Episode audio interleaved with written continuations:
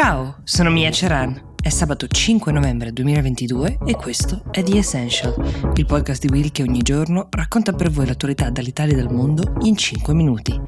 Come ogni sabato, la selezione oggi l'avete fatta voi.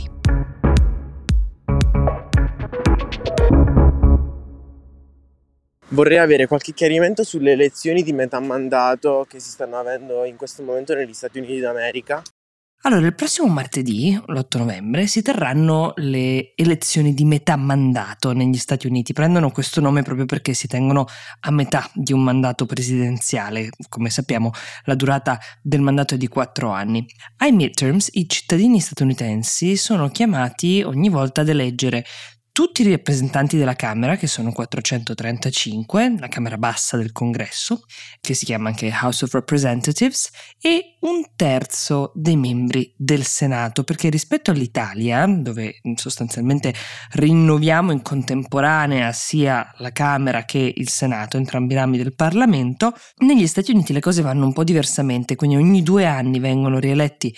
tutti i deputati della House of Representatives, mentre il Senato non viene mai rinnovato integralmente, però un terzo alla volta ad intervalli di due anni. Le elezioni di metà mandato sono un momento tendenzialmente cruciale delle presidenze perché rappresentano un po' un test elettorale per il presidente in carica e per il suo partito e solitamente il partito del presidente in carica tende a perdere consensi a questo punto e a cascata vede ridursi anche il numero eh, dei propri deputati e senatori. Le ragioni per cui questo accade sono molteplici, spesso hanno a che vedere con la motivazione degli elettori. In generale il partito al potere fatica di più a motivare la propria base elettorale e a portarla alle urne, mentre la base del partito di opposizione, che in questo caso sono i repubblicani, è più scontenta, è più insoddisfatta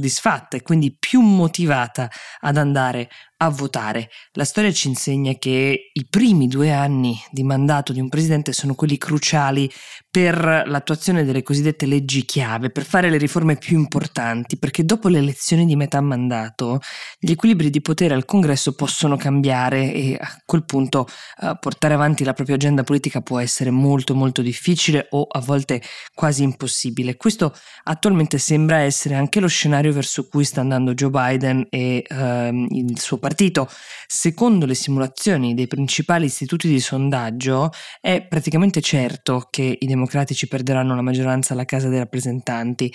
Al Senato invece la situazione sembra più equilibrata, però il trend delle ultime settimane vede crescere le possibilità che i repubblicani riescano effettivamente a conquistare la maggioranza anche qui. Se Biden dovesse perdere il controllo di entrambi i rami del Congresso sarebbe un duro colpo alla sua agenda che rischierebbe di finire bloccata di fatto da dei veti repubblicani. Fino a poche settimane fa uno scenario così favorevole ai repubblicani sembrava molto meno probabile di quanto uh, non lo sia ora. La scelta della Corte Costituzionale di ribaltare la sentenza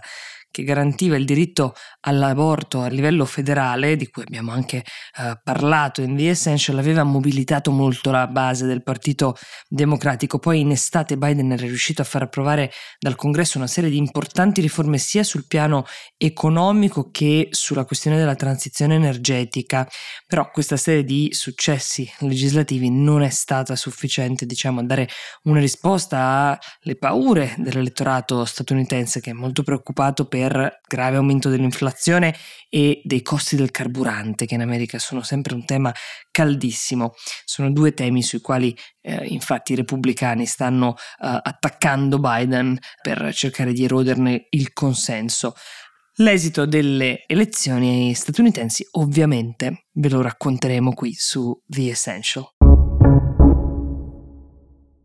Ciao Mia, sono Alessandra e vorrei che ci parlassi degli accordi che si sono rinnovati da poco tra Italia e Libia.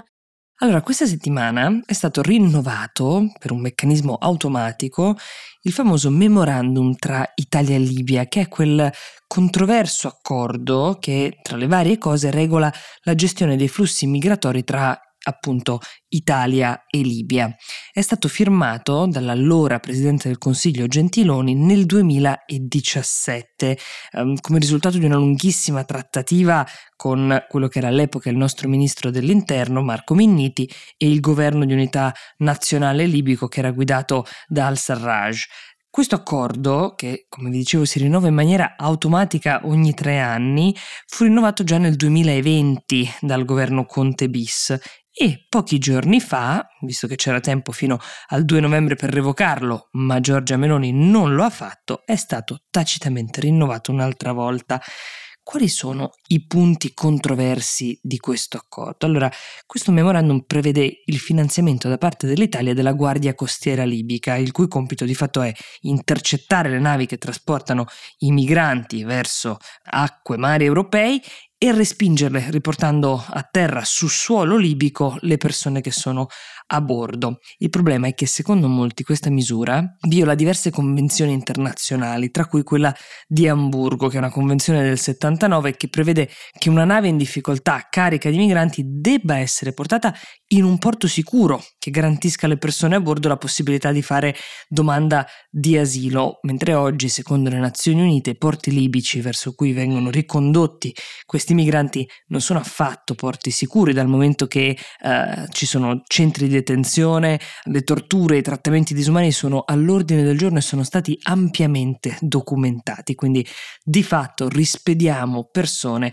verso un destino che conosciamo bene. Negli anni il memorandum è stato criticato anche sul piano formale per via del fatto che è stato adottato con una procedura semplificata senza passare dal Parlamento. L'articolo 80 della Costituzione italiana prevede che i trattati internazionali e quelli che comportano degli oneri finanziari per lo Stato debbano essere infatti ratificati dalle due Camere. Un passaggio in questo caso che non è mai avvenuto nonostante i costi sostenuti per l'applicazione delle misure previste da questo memorandum. Tra il 2017 e il 2022 Amnesty International stima che 8.000 persone siano morte nel Mediterraneo e quasi 100.000 siano state intercettate in mare dalla Guardia Costiera libica e riportate forzatamente in Libia. The Essential per oggi si ferma qui, vi auguro un buon fine settimana e vi do appuntamento a lunedì.